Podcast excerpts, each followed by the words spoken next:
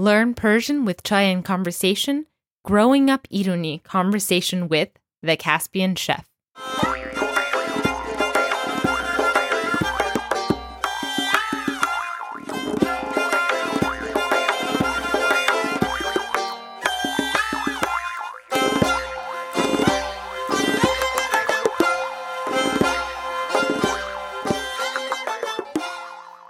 Everyone, and welcome to the Growing Up Irani interview series where I talk to prominent Iranians in the diaspora about their experience of, well, growing up Irani in the West. Today's interview is with Omid Roustaei, also known as the Caspian Chef. I first learned about him from one of his lovely recipes on his blog. In fact, I'm almost sure it was for kalam polo or a cabbage rice recipe, which is fantastic, by the way. I really love the way he writes about recipes, the way he explains the idea behind the dishes, and also his methods of cooking are very relatable to me. I also follow him on Instagram and always really enjoy his voice and videos. We cover a lot in this interview. In fact, it's one of the longest ones I've ever done. Though we go over how to find your passion, growing up feeling like an other in a foreign land, and whether or not it's important to know and understand the Persian language. I learned so much from Omid and felt like he took me down some unexpected paths. He's not your whole grew up in the diaspora and held on to his roots type of person. He really strayed from the Iranian culture and found his way back through food after decades of living in the United States. Hope you enjoy this interview as I did. Omid Roustaei, thank you so much for talking with me today. Finally, after actually, this is exactly one year after we planned to talk the first time. Yes, yes. yeah, and pandemic and uh, t- Texas ice storm and vaccinations and all of that got in the way, but here we are. yes. So I'm very happy to to talk with you today. So Omid has the blog and the Instagram page and social presence of the Caspian Chef and he makes amazing Iranian food and his uh, recipes. Your recipes are in a way that I really appreciate and I've really connected mm. with. So I, I really appreciate it. I've been That's using awesome. your recipes a lot over the years. That's wonderful. I I am utterly pleased when we got introduced. It was through you cooking one of my dishes, whichever one it was, um, and ever since we've stayed connected, and and ever since you've cooked quite a few and have done me proud and honored me with acknowledging and and and uh, really been appreciative of your uh, your work on that front. well, thank you. And you know, there's a lot of there's a lot of Iranian um, chefs right now, which we'll talk about in a bit, but. There are just some that you connect with very well, you know, with the recipes and with the background. And I'm sure I wanted to have this conversation with you because I think we'll connect a lot on that front. Um, but there is something really beautiful that you wrote um, at the beginning of one of your recipes. It was a recipe that has um, badem chun in it. I'm not sure which one, but um, I really loved what you wrote. So I was wondering if we can start by reading that, and then we'll go into your background and get to where you are today. That sounds lovely. So this is what I wrote. Um, I have to confess that I'm quite embarrassed and shy about my ability to speak Farsi after nearly 40 years of living outside of Iran. So to do these live events, despite my rusty Farsi, I end up looking up words preemptively in my translator app in order to explain myself adequately. 40 years ago, I lugged two massive English to Persian and Persian to English dictionaries from Iran to the US to help me learn English. I find it quite ironic that today I need an app to help me express myself in Farsi. I am really happy to say that after a few sessions, I'm now I now find it uh, find the experience a little less daunting and actually look forward to getting reacquainted with my mother tongue. Yeah, I really connected with that. I thought that was a really beautiful way of putting it. Um, and so I want to go back. Let's let's talk about your history. Um, and you know, you wrote this about two years ago, so I'm excited to hear how things have developed since then. Uh, so take us back to uh, where were you born and when did you move to the U.S. So I was born uh, decades ago, as I like to say, in the 1900s um, in Tehran. Uh, so I was born and raised in Tehran, and this is you know the city that I'm most related to and associated with as part of the uh, my childhood. while I certainly uh, grew up in Tehran, but having parents that came from the northern part of the country, a city called Babol, so we spent a lot of our holidays, every long weekend, and summer times up north. Uh, we had a little little villa in a suburb in a Caspian Sea suburb called Darya Kenar, and so we spent every holiday and every vacation up there. And so I have this deep and big affinity toward that part of, of the country. But I was born and raised in Tehran. Ah, hence the name uh, Caspian Chef. Caspian Chef, yes. So okay. that's where it all came together. I think I was, you know, I had started the blog and I really didn't know where I was going to go, what I was going to do, and then it was just became clear, like, oh, you need to also have a social media presence, and who are you going to be? And I think it all kind of coincided with, well, what is my identity? What is what is my branding essentially? Mm. And well, I, well, before we get all to, to all of that, um, so when what was it that brought you to the United States? When did you guys move? So I left Iran in late 1983.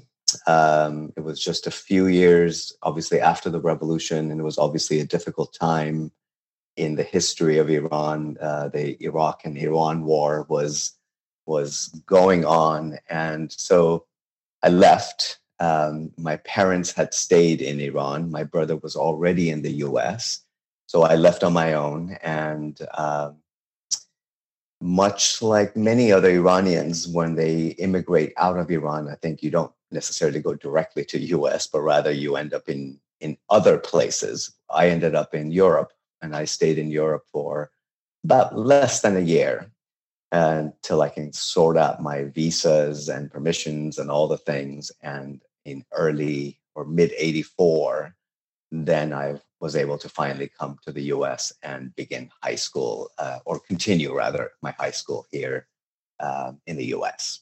So, when you got to the US, what was your uh, relationship with the uh, English language? Did you know it or? Yeah.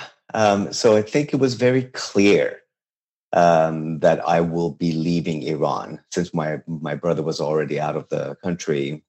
It was inevitable that I was going to leave. So for that reason, I remember like after finishing my junior high and my uh, years and the freshman year in high school, then I would go to a separate school to learn English.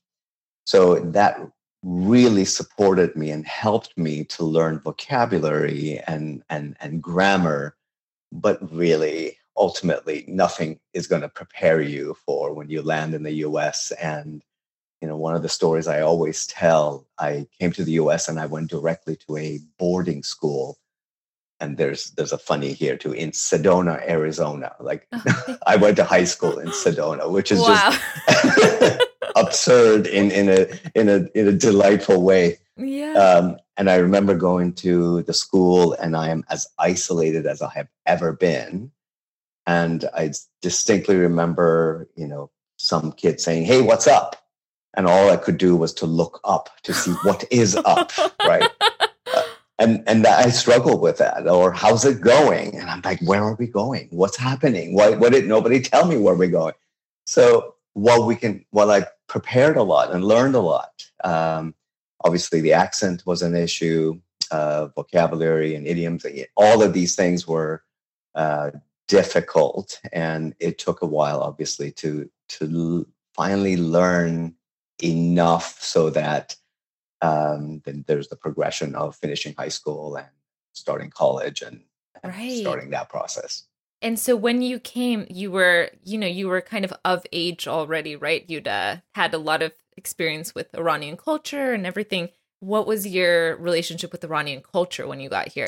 Especially yeah. at the time, too, you know, there was a lot of anti Iranian sentiment. Sure. Did you feel that? And sure. did you try to stay away from it or did you hold on to it? Yeah, um, it's as as it is the case with most Iranians. It's just the answer is very complicated, right? It's never nothing ever so simple. Um, I left at a difficult age in from Iran, um, and you know, while today I know words like assimilation back in 1984, that was not a concept that I was familiar with. All I knew was I was different. I was very fortunate that I never really had a blatantly negative experience. But I distinctly remember, you know, after these what's up, you know, uh, issues and dilemmas of not fully understanding what's going on around me. And I realized that it's most likely that I'm not going to return to Iran. Um, while I certainly had not plotted out my life at age 16, 17, but at that time, it just really seemed like that probably wasn't going to happen. So, how do I make this work so that I'm not such a foreigner, such a awkwardly speaking uh, kid, desperately trying to fit in and not knowing even how to fit in? So one of the things that I distinctly remember is that I said to myself, I need to learn this language well enough because I would hear a lot of what, huh? And and to this day, you know, decades later, no two words trigger me like when somebody says what and huh, because I hear, why aren't you speaking proper English? Well, that's certainly not the case. That's my own trigger point. Um, but that those were the kind of the events that led to I'm going to make this home. I have to make this home. And hence began this unconscious process of assimilation that I need to belong, I need to look a certain way, I need to speak a certain way, I need to dress a certain way, behave in a certain way that I don't stand out as a foreigner that I am. wow. Yeah. And things have changed a lot now with uh you know social media and in general pe- people being connected. I think that there's a there's an iranian that i follow on um on instagram. He has a thing called english with bardia have you ever seen that? No. Oh he's so he came in middle school also and then he teaches english to iranians and he teaches exactly the type of thing that you say so he's only like 11 12 years old that he, he goes, "What's up? What's yeah. up?" and then he explains it, and it's so sweet. He has, you know, he lives in DC, so he has a lot of foreign friends, and they come with him too, and he teaches them. I so love I, it. Yeah, I think with things like that, you know, if you had something like that, that would have been so different. Right. Absolutely. Um, you know, my experience, you know, certainly didn't have, I didn't have a role model. I didn't have a community of any kind, really. And this is a, a, boarding school outside of Sedona in the middle of nowhere, and there is not an Iranian in miles. wow. So, which I think kind of led to what happened next is the uncertainty around not knowing if, if ever, when, let's say, I would return to Iran, and also lack of community. Um, I think I then built a life that really didn't have any Iranian bits and pieces in it. Ah, okay, yeah, tell me about that. So, uh, where did you go to college? And you were telling me you uh, traveled to Phoenix and Flagstaff, and right, take over this. So, um, after wrapping up my uh, school year in Sedona, then I moved to Flagstaff, and Flagstaff is where I started high school, and then quickly realized like it going into a public school as a senior is hard on a good day. And if you, if you're not from around there and if you don't speak the language well enough, then it became at times excruciatingly just difficult and lonely. And so I had enough wits about me at that time to realize that maybe I don't need to finish high school. Maybe I could take GED, the equivalent high school diploma test, which I did. And then um, excelled at science and math and not necessarily so much on US history and, and such, right? And but I passed so that I could then start uh, at Northern Arizona University, that is in Flagstaff, and I started in uh, I think it was winter of '85 or something, and that's when I started my college years. In Flagstaff in 1985, while there were a few Iranians, it's not, certainly not a hub of uh, Iranophiles. So it's it just again the mindset also wasn't about seeking that connection. The mindset still was, and for many many more years, continued to be the how do I appear less me and more what I should look like and what I should be. And so it just kind of became a continuation of uh, assimilating um, and wanting to not feel like an outsider. And so, yeah, a few years in Flagstaff. And so I, I studied microbiology and chemistry, um, and there's not much to do. There is a water treatment plant in Flagstaff, and that's the only job you could ever get. And if you don't get that job, there's really not much else to do in Flagstaff in the 80s. Uh, Where was your brother at this degree. point? He had moved uh, to Tucson, and he was pursuing his advanced education down in Tucson. Okay. So after graduating, it just seemed like the next best thing to do is to move to Phoenix. And uh, it took a bit of a effort because Phoenix also isn't necessarily known earlier, certainly in that timeline, as a biotech city. So I struggled and I finally found my first microbiology job and I was on top of the world and it was great. Except it was really hot. it was right. really hot. and the job was great. Um, but it certainly there was no future in in this little tiny biotech company that I uh, that I got a job that was struggling financially on its own. Oh no. Um, I had heard of Seattle. I had had a friend that lived in Seattle briefly, so I started talking with him and and got really inspired to maybe change my life circumstances and move away from Phoenix. And so I did. And there's a long story, but you know, that that those are the times where you literally will go to the bookstore and wait for the Seattle Times shipment to be flown in. Uh-huh. Like that's how I found the job that moved wow. me centrally to Seattle through a wanted ad on a newspaper. Um, I came out here and I was I, they I flew out here in Seattle on a beautiful June day. Uh-huh. I fell in love, right? I mean, the, what is not to love blue skies, blue water, cool temperature. And I was like, I don't care what the job is. I want to live here. And so when they offered me the job, I stumbled over myself to get get myself to Seattle. Fast forward 30 years later, here I am living in this beautiful green and blue city. All right. And did your brother come with you or is he still no, his path took him to you know Arizona. He remained in Arizona, and then he uh, his job took took him to different states, and and he continues to move around based on his job to different states. But uh, I think his heart is in California, and one day perhaps he will return back to California. Okay, but you're saying your mother has moved to Seattle with you. That's right. So my mom now lives with me. I care for her, and um, it's been a couple of years, and so it's it's fascinating um, because I wasn't living at home since the age of sixteen, and uh, being more or less independent and on my own since uh, early early years. So it's boy, it's complex. Like so, I can certainly look at it as a as a child and as a human, and also as a therapist. I'm looking at the complex relationship between a mom and a child, right. early development, later in life, and so it's been fascinating. It's been fascinating, and I think a, a significant area of growth, certainly for me.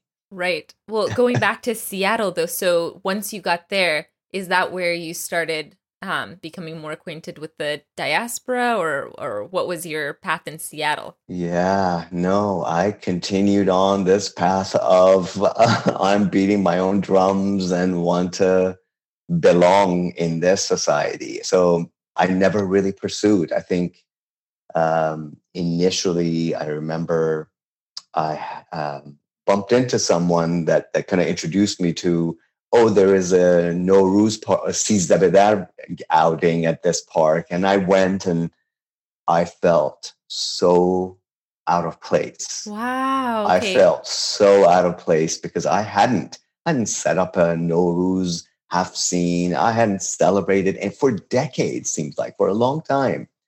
Um, and so when I went to that Sees event, I just really felt like I, I'm I'm just as much of a foreigner and and in this community. And that really just was it. And then I just never pursued it, never did anything until years later. Um, when at some point I decided that, the biotech is wonderful and grateful, great, but I don't think I belong in that line of work. I had changed my own diet. I became a vegetarian and uh, I started looking at food and how food perhaps could be cancer preventative. I was working mm-hmm. in cancer research, ironically, at biotech. Interesting. Okay. And I started looking at food from a different lens and how it was changing me and my relationship with food and the animals I stopped eating. Um, and it became very clear that I wanted to pursue that. So I went to cooking school, and we can talk a lot about that. But um, I came back with a metaphoric chef code, and I started teaching vegan cooking classes, and it was wonderful until this this place that I taught. They were like, "Oh wait, you're a chef? You're an Iranian? You should teach Persian classes." Oh, uh-huh. sure, absolutely. I should teach Persian cooking classes. Uh-huh. I should probably learn how to make to make wow. these dishes. Uh, so then, it was just the strangest experience because I started cooking Persian food following recipes, but I had no concept of you know what we say in Farsi "jo uftadan" or that the food needs to set, or the amount of oil you use, and how the oil needs to restart. Like all these nuances and subtleties and techniques. I just knew how to read a recipe and attempt to recreate it. And I am thrilled that there are no pictures of the food I made wow. because it was just runny and watery and, and just, I had no concept, but I was teaching it. And and at some point I, I even stopped that and i no longer was teaching just really bad persian cooking classes to people. Well so from the time you were 16 not only had you not had persian food you hadn't been speaking persian at all right? Right right. and you'd just been trying to be just you were more american. That's right. That's right. I mean i would obviously speak words and sentences when i would call my mother uh, but um, this these weren't long drawn out conversations. These right. weren't chit chats. These and were you were becoming a professional in english as well. Right. So your right. advanced so, your advanced uh, vocabulary was all english. That's right that's right i you know i got i earned my bachelor's and master's degree obviously here in the us and so uh, my fluency started slipping in in in farsi rather um, and I was no longer receiving letters from Iran. you know, that was a thing that happened. Right. And after 30 years, you know, what is there to say? The weather is still rainy in Seattle, right? So, right. The letters stopped and, and the communications, you know, whether we call it Finglish or whatever combo of English and, and Farsi uh, that I would speak. And my mother's English improved. So, well, we wouldn't again having drawn out conversations in english but there was just a mixture of things and and i don't know what happened or well i know exactly what happened but i don't know um, when i realized when i started reading something and i realized i am having a devil of a time reading this i cannot understand this amazing i started reading like what i would imagine how i was reading in first second third grade sounding out the letters is how I was trying to pronounce these Farsi words. And and even that wasn't an inspiration to do anything. I just accepted it for, yep, losing Farsi. And, and it was just as a matter of fact. And you and your brother as well, you started speaking in English? English, yeah. Wow. I speak entirely English with him, right? Okay. That's interesting to me because I do feel like for me, I have this um it's very hard for me to speak. I I've been in the U.S. since I was four, but it is so hard for me to speak to my family in anything but Farsi because ah. I feel like that's our language. I, that's how I express myself in to them. So then, if I try to switch, I feel like a phony. well, that makes sense. And while I don't know, obviously, your movement and and and moving to the US process, you know, we all came at different timelines. My brother right. came, I came, my mother came after my dad passed away. So there wasn't a we came together and we brought our culture with us in a in a in a predictable form or in a cohesive form. My brother went one way, I went the other way, and my mother kind of came in and and and stayed within between the two of us. Right. Well, a big part of your identity now is also psychotherapy. So I haven't heard right. where that where did that come in? where did that come in? Indeed. Yeah. Um, so I did when I went to cooking school. Um, and what was, year was this that you started cooking school? I so went to Boulder, Colorado. I went to this delicious uh, plant-based intuitive cooking school in 90 in 90, 98. Um, and then I came back to Seattle and worked as a private chef and started teaching cooking oh, classes. Oh, amazing. And okay. I was thriving. I loved it. I loved it. Like you and I had an earlier conversation about how the transition from our former jobs and then financially reaches a point where it's now feasible on its own. And that's what it felt like with cooking that I created a new job for myself and then I began matching my own salary from what I was getting at uh, a biotech. So but I felt so empowered to have created this job and, and trajectory for myself. So I did that, and along my path in in natural food and in and good uh, plant based food, I also stumbled into yoga. I don't seem to do anything lightly. I, I devoted myself to practice of yoga, and I became a yoga teacher, and I started teaching yoga classes, and and it was just a really good good life for me. I was just doing the things that I liked. And um, there was a random coincidence that a friend of me had asked me to write a uh, recommendation letter for her to be a, to for this uh, program. And I'm reading about this program and had never heard about this program or this school. And and as I read it and as I prepare to write a letter of recommendation for her, I ask her, if she'd be willing, and this was my uh, Masters of Counseling program, I was so inspired. I feel like I, if that need was there in me, I just hadn't verbalized it or vocalized it because I always thought about.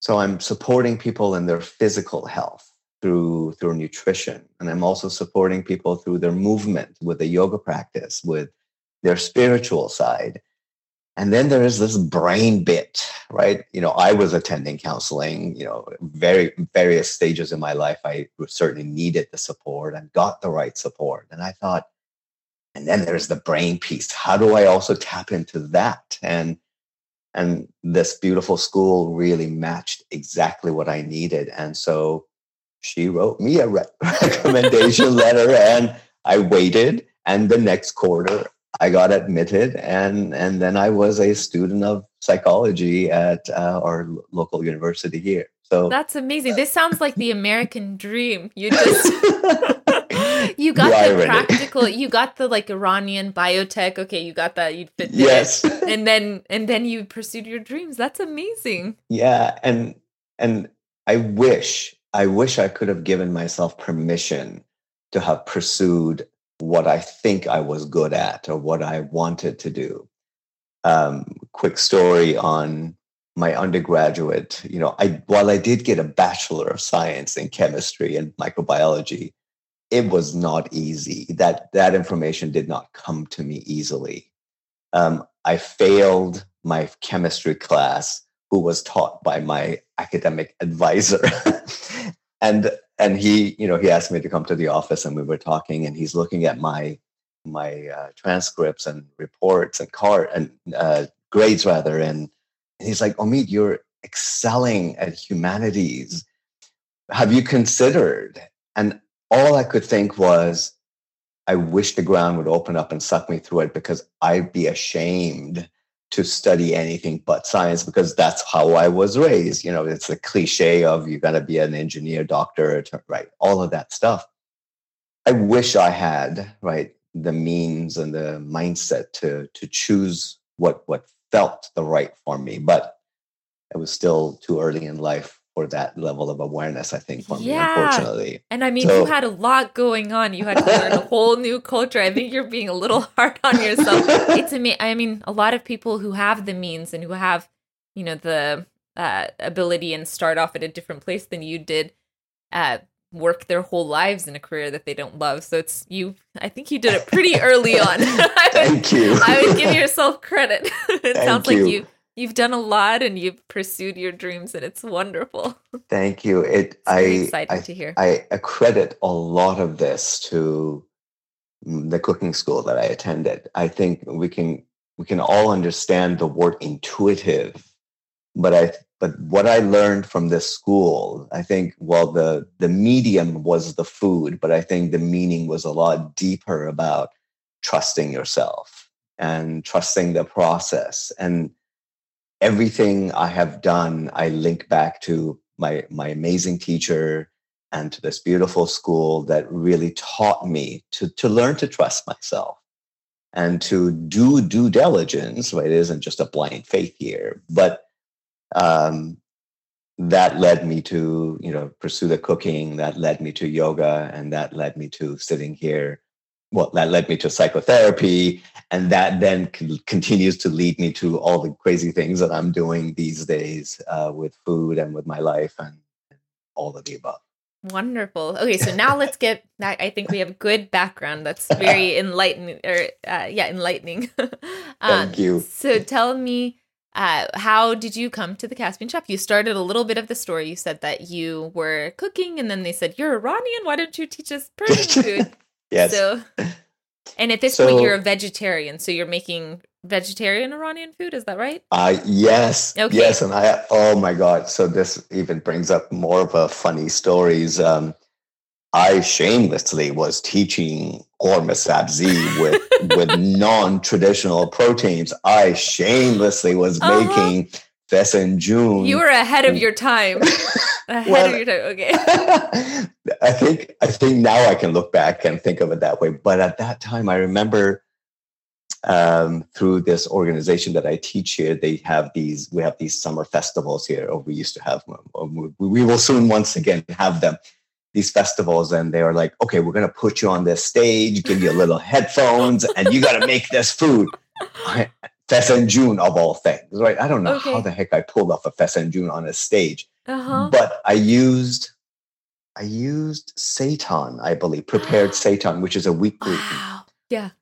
and you know the majority is is Seattle demographic. It's it's all shades, all colors, all backgrounds, all diversity, and and then there are inevitably Iranians that uh, were there just to check out this this crazy guy. Hey, but they, well, they didn't know I was crazy yet. They they they came in because they heard Fesenjoon and and they wanted to get a taste of it or experience of it, and then they realized I'm not using chicken, I'm using seitan, and and this this I I will never forget this this elderly gentleman came to the stage afterward and he spoke to me in Farsi. Can I say what he said in Farsi? Yes, please. Yeah.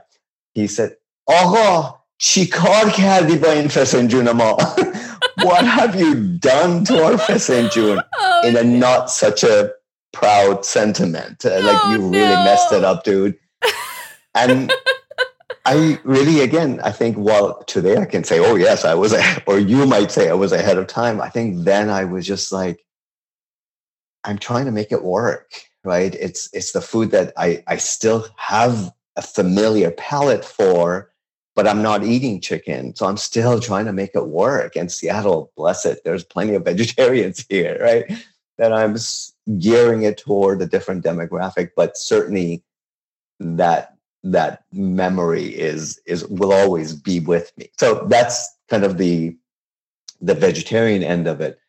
But um, I started the blog. I started Instagramming. what year did you start the blog? the blog? I think blog started um, in twenty end of 2018 or first of 2019. I think if I'm getting the years right. Um, and I think it was before this call you were telling me how you named it the Caspian Chef. Do you want Yeah. to tell that?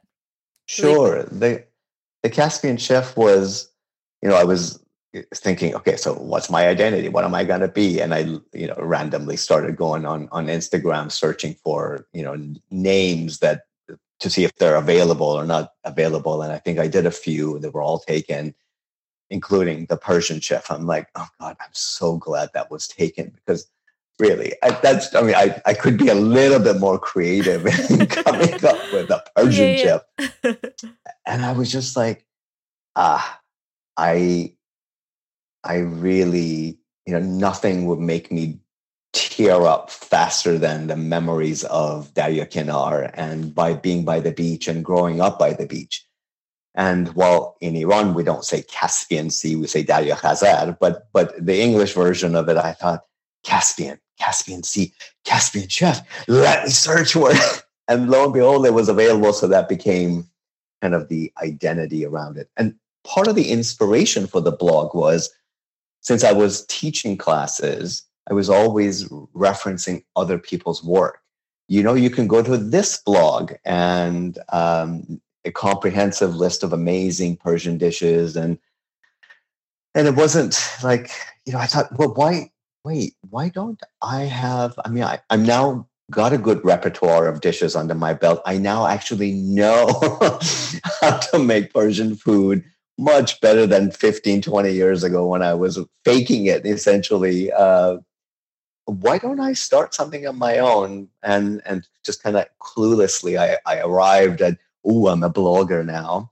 Uh, and I posted the first blog and and I had no idea how blogs work and who it's kind of like a drop in an ocean. You know, you're a nobody, nobody knows you. And unless, you know, five of my friends knew to come and and, and check out my recipes. But outside of that, people didn't know. And I distinctly remember the first comment or like I got. I was just like, wait, what? Who? How, how did you find me? Yeah. so that's how it started.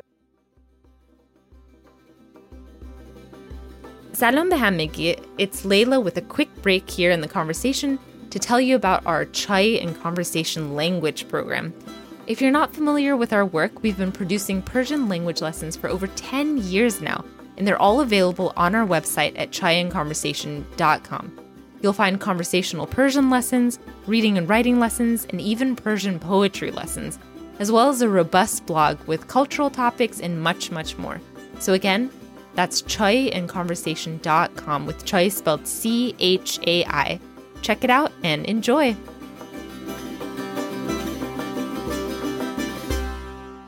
The bulk of the, the intention behind the Caspian Chef really started, ironically, in a therapy session.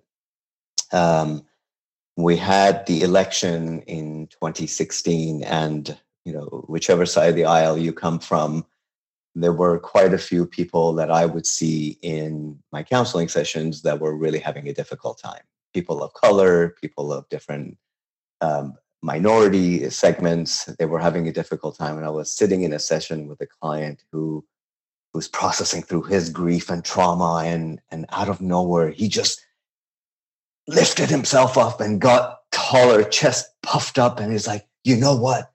I got to do something I'm good at. And I heard him. And then as I say that, I'm still getting goosebumps because I just, the light bulb went off for me that I too got to do something I'm good at. And what I'm good at is being in the kitchen. And I'm and I'm experienced teaching classes. So I'm good at r- noticing how being Iranian and and how marginalized we can be and we are and with an administration that maybe wasn't terribly fond of of people that look like me or where we come from and I thought for the first time, I feel like I need to stand for everything I have worked so hard to reject and deny and put aside. And I, for the first time, felt like I want to feel. I want to feel what it's like to be an Iranian. And part of that is with a tremendous joy. And a huge part of it is with a tremendous grief and sadness as part of my Iranianness. And so that became the reason because at that time I had completely given up on on I'd moved on from personal chef work. Obviously, I had stopped teaching all cooking classes. I was just a good old little therapist going to the office and and doing my job, and that inspired me to reach back out to my community and I got lined up and signed up to start teaching Persian cooking classes again. And I have not stopped since 2016. I teach two, three, four, five, six, seven classes a month, um, different locations. And pandemic obviously influenced a lot of online things, and now once again back in person, and just felt like it wasn't a job, it wasn't a um, hobby, but rather it was my activism, it was my advocacy work, and so I think then the Caspian chef took a slightly different turn for it's not just about teaching you how to saute an onion, but it's about what I realized part of my signature is telling a tale, telling a story. P, you know, uh, Google Ghormeh Sabzi, you get 50 million hits. Like there, there's there's it's there's no shortage of information out there. How I wanted to be different and how I set myself apart was I'm going to tell a story about this Sabzi. And I actually, Sabzi, my blog post is one of my favorite because it actually talks about the contradictions that is part of this dish. There's this beautiful fresh herb that you fry, that you saute for half hour. Like people, it's full of contradiction, much like Iran itself, much like my relationship with Iran. So that to date is my all-time favorite post. What a beautiful journey. Thank you so much for sharing that. And we'll definitely link to the Ghormeh Sabzi story for people to Thank look you. at. That's such a yeah, I always say, you know, we were talking again before this about how I started this project too, and it was a way of um, you know, a lot of my friends here in Austin are artists and musicians and and I think art is a wonderful way to create understanding but over the years and, and, you know i thought i can teach language. That's the thing that i can do. And language is also a good way of understanding but there's nothing like food to really get to the heart and soul of people. I mean good food you know just helps you understand in a very visceral way about a culture. Yeah. and i think that's yeah. so wonderful sharing and, our food with people Absolutely. And so these days I'm doing a lot of hands-on cooking classes mm-hmm. where the mm-hmm. students are cooking the food and then we are eating at this big long table, 20 people wow. eating all vaccinated. And they're not all Iranians. They're all no, different. Okay. No. Of, of the, you know, this is Seattle. Mm-hmm. Um, and while I may have one Iranian, whether born in the US or born abroad, whatever uh, combination of it, typically there may be one Iranian student, wow. but the majority is, and, and, and I had go make sure that I go around the table and ask them what possessed you, what, what motivated you to come to this class, because I'm fascinated because they've heard something about Tahdig, they've heard something about Ghormeh Sabzi, they've, they have a friend they tell a story about how they grew up next to this Iranian family. And oh my God, they always made amazing food, but they want, and they want to know how to make it. So people come to these classes from such different paths of life, different cultures, different background.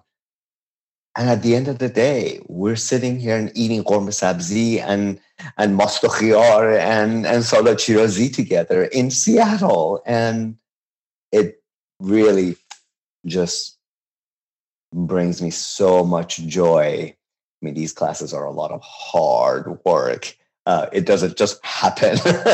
it's an eight-hour class from the beginning to clean up. Um, but the but the but what truly feeds me is what really what I set out to do. This is my this is my resistance work. This is my advocacy work. This is let others know who we are as Iranians. And I always share them with them my story because they think, oh, what a wonderful model of Iranian citizen Omid must be. And I'm very transparent and I say I'm absolutely making up for 30 years of turning Iran off. I'm making up for all the lost times that I had uh, lost my connection with this country and with my own heritage and language and, and food. Right. So, and that makes sense why I connect so much with your uh, recipes because, you know, I didn't really learn cooking from my family. Uh, so it's good to see. Uh, it does feel like a bit of an outsider perspective, but also a deeply personal one. Yes. So it's a great combination yeah. of the two.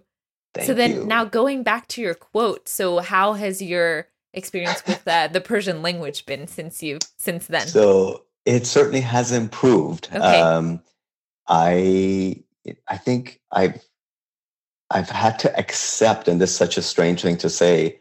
I've had to accept that I, unbeknownst to me, apparently I have an accent when I speak Wow. Farsi. Okay. Because in my head, I'm just speaking Farsi the way I think I'm speaking Farsi, right? But then I, I'm told like you have an accent, and then when I listen to myself, I hear that accent.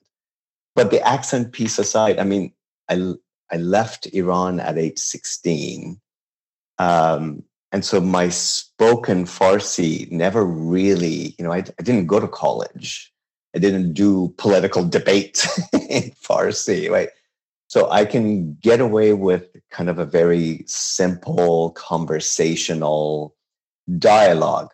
Right, right, right. Just easy peasy, nothing complicated. You know, sometimes sometimes I get an Iranian client who who assumes that I could speak in Farsi, and I have to be absolutely very clear, like I am completely incompetent in in conducting a session in Farsi. But my it has improved. Um, I spent some of last year doing online cooking events in in Farsi with a with an amazing friend, Khanum Kamyar, who lives in Iran, and she is a TV personality in Iran TV, and and it was just this, that's where the the having to look up words were because what do I know about kneading a dough or or some of the spices that aren't you know parsley and cilantro I I Mm. literally had to look them up So how do you say kneading dough? varz dadan Vars dadan. Okay, I didn't know that.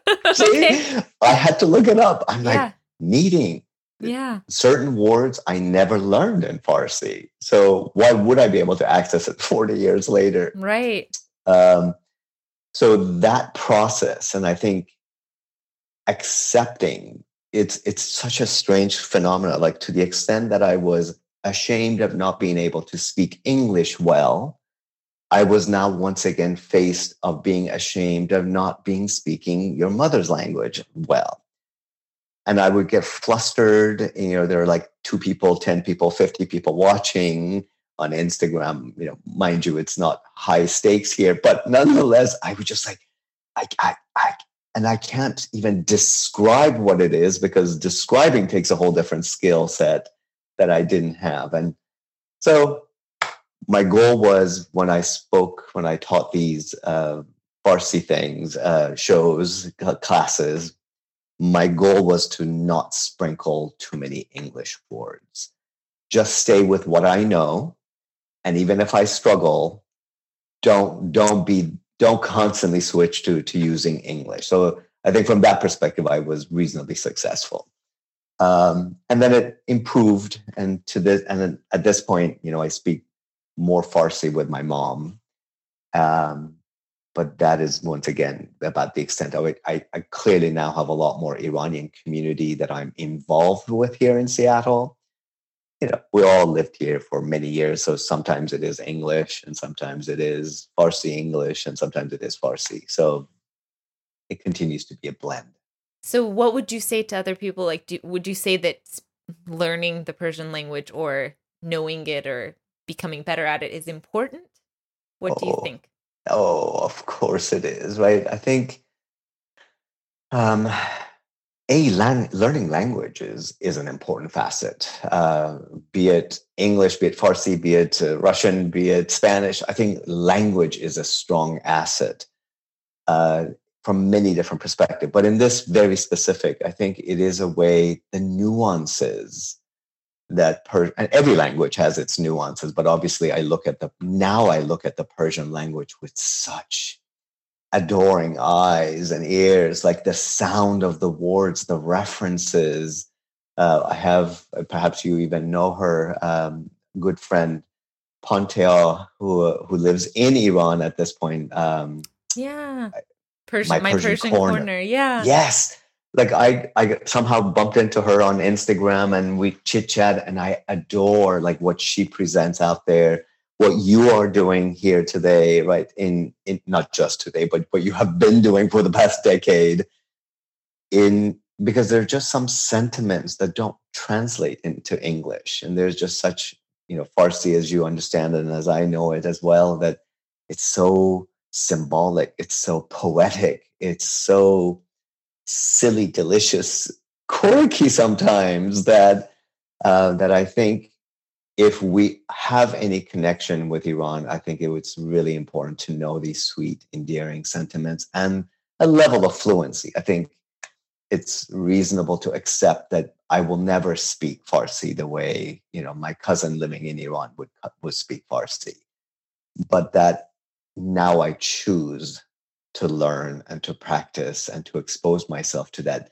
tension of I don't know what that word is, but I'm going to go find it. I'm going to go look it up. I no longer have those dictionaries, but I now put it in Google Translate and and it gives it right back. I love that. And I love that, you know, like you said, there's this Instagram community that we can reference. There's people making food. There's so many different ways to learn. You can learn by loving a dish and learning what ingredients goes into that dish, which which I do all the time. you can learn through people like Pantea, who's in Iran. We'll we'll link to her work as well. It's wonderful. She she goes around and shows different places that she visits, and she has a great insight into at the culture and everything. Um, and then you can learn just the language. And like you said, don't be too hard on yourself. Just learn as best as you can. Maybe you're not going to be fluent without an accent, but that is okay. We're all trying our best. And I think that's a wonderful thing to think. and a wonderful, wonderful place to to end this on. Uh, I think I have I have one more question actually. Um, what do you hope for the future of the diaspora and and the future of your work as well in the diaspora? Uh, that's a beautiful question and a complicated question. Perhaps um, I think I hope for more connection. I think um, you know social media certainly has been an element that has introduced me and allowed me to connect with folks that I wouldn't have otherwise. So I want more of that so that I think, you know, kind of going back to the whole process of assimilation, I think being made more aware of what's happening to all of us that are of people of color, of minorities, or from different cultures and backgrounds, that that's a race we will never finish and we will never win. I will never speak English well enough. I will never behave American enough. And that's okay for as long as I can also find other ways that I can relate and connect and maintain my identity. I think these are kind of lived life wisdom and experiences that I have gained um, that I certainly didn't have earlier in life. And so, what I hope for the next generation is kind of an acceptance of themselves as they are, this hybrid. Um, uh, I'm the stationery what's the name of the book? Um, I, I, should look it up or the stationery in in tehran or uh, marjan kamali i think yeah i, I know it i have it on my bookshelf. Yeah. see. the stationery shop. Beautiful. I love that book and part of the reason she talks about and i'm not sure actually if it was that specific book or one of her other books she kept focusing on the hyphen iranian american and i just loved the way she referenced it because it's true, because it resonated so deeply that we never fall. I certainly don't fall on one end or the other, but I'm always straddling this hyphen. And it's hyphen is a small place. and so to be grounded in that hyphen, to find your own sense of self in that hyphen, um, is what I wish for for the next generation and for this generation that have perhaps been people like me that just kind of let their part of the past go and felt disconnected and um and are missing out i mm-hmm. think in mm-hmm. some ways it's all part of the journey though i'm glad that you ended up where you are yeah and what's yeah. next for caspian chef oh god you know it's it's been it's been a roller coaster of things I had never seen, never imagined could be part of it. Um, it was just going to be an Instagram and it was just going to be a blog. And um, I got great, amazing, delightful collaborations. Um, Um, so there are many things that happened in the past tense, so I'll leave them be in the past tense. Um, but what's what seems to be moving, what's happening for me moving forward is I'm starting to write. I'm starting to write articles. I'm now a freelance contributor to several food websites, and I feel like okay, so I got a little bit of population that I can tap into on my Instagram but these are national, international, global food websites. And so, as I said earlier, like right now, my chicken pieces are marinating in saffron and yogurt because that's my assignment. And I'm going to write an article on Joojeh kebab. So, great. And where can people find you? We'll link to all this uh, on the page for, on the show notes for this podcast episode. But um, yeah, go ahead. That your website and your Instagram. Sure, everything. I was fortunate enough to be able to kind of secure everything under the Caspian Chef. So the blog is at thecaspianchef.com. And uh, one last thing I would say I often joke about is like, I am old enough that I should know better, that I should not be dabbling into uh, TikTok. But I went on TikTok and secured the Caspian Chef just in case. Okay. if I, one day. I've just started that too, but I will say TikTok is a lonely place for me. Everybody's very young. I I, I put things yes. in there. I feel like it's crickets, but yeah, I'm there too. So I'll find you. At least we'll find, we'll know each other. I'll be your friend if you be my friend on on the TikTok. Otherwise, yeah, I'm just uh, most of my activity is. We should we should call it the TikTok. The the TikTok. I'll see you on the TikTok. TikTok. you just gave yourself away with that the. That's not, that's oh, not what the kids call it. right, exactly. These well, kids these days. well, Mijan, that was it was so wonderful to talk to you, and I'm I'm glad that we had this whole year to marinate this conversation because I feel like we had a lot to talk about. we sure did. Nirajan, yeah. I'm so grateful. Um, I appreciate the work that you are doing, and as you as you said, when you reached that last year, it was with astounding yes that I would be delighted, and so here we are, and it was exactly everything that I had hoped, oh, and much wonderful. better than that. So thank, thank you, thank you so thank much you for all your work. Thank you. And I also, my three year old is named Caspian, as I've told you. yes. So, anytime I make one of your recipes, I feel like he has a, he doesn't oh. understand it, but he has a special connection. I love that. With I those recipes. yeah. So, thank you again. It. And uh, good luck on everything else that you're doing. And, and I'm Merci. sure we'll see a lot more from you in the future. Merci. okay. Khoda Hafiz. And that's the end of the conversation with Omid Roustaei, the Caspian chef. To see the show notes for the episode, check out our website at chaiandconversation.com slash Caspian Chef, and you'll see links to everything we talked about in this episode. Our theme music was written and performed by Babak Rajabi. The episode was edited by Chadwick Wood, and I'm your host, Leila Shams. And until next time, Khoda Hafiz.